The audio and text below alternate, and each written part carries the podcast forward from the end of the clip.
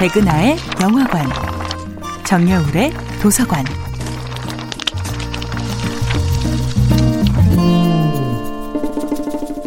안녕하세요. 여러분들과 쉽고 재미있는 영화 이야기를 나누고 있는 배우 영수 소장 백은하입니다. 이번 주에 만나보고 있는 영화는 추창민 감독, 이병헌 주연의 2012년도 영화 광해 왕이 된 남자입니다.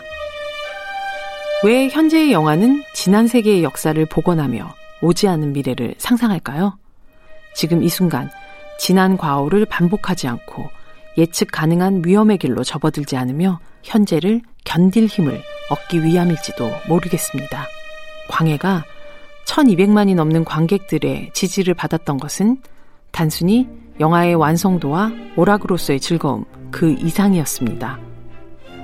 이 영화가 개봉할 당시에 가장 현재적인 울분과 간절함을 우회하지 않은 직설법으로 전달하는 방법. 광해가 선택한 과거라는 의상은 꽤나 안전한 방패막이 되어 주었습니다.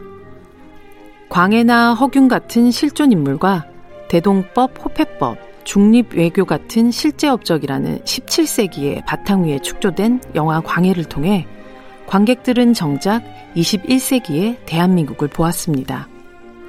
자기 백성을 귀하게 여기고 인간을 먼저 돌보는 이상적인 지도자 하선의 활약을 통해 영화 광해는 인민주의적인 세계관, 정치관을 설파하죠.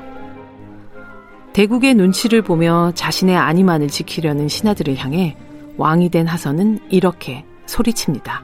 대체 이 나라가 누구 나라요? 전하! 부끄러운 줄 아시오! 임금이라면 백성이 지압이라 부르는 왕이라면 빼앗고 훔치고 빌어먹었지언정 내 그들을 살려야겠소.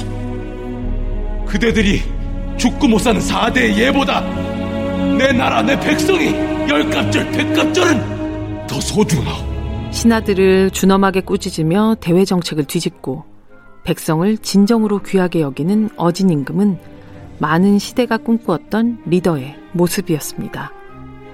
그렇게 보름이라는 짧은 시간 동안 가짜 왕 하선을 맞이하면서 조선은 잠시 행복한 꿈을 꾸었습니다. 그리고 관객들은 영화 광해를 보는 두 시간 동안 잠시 꿈에 그리던 지도자를 만나게 되었죠.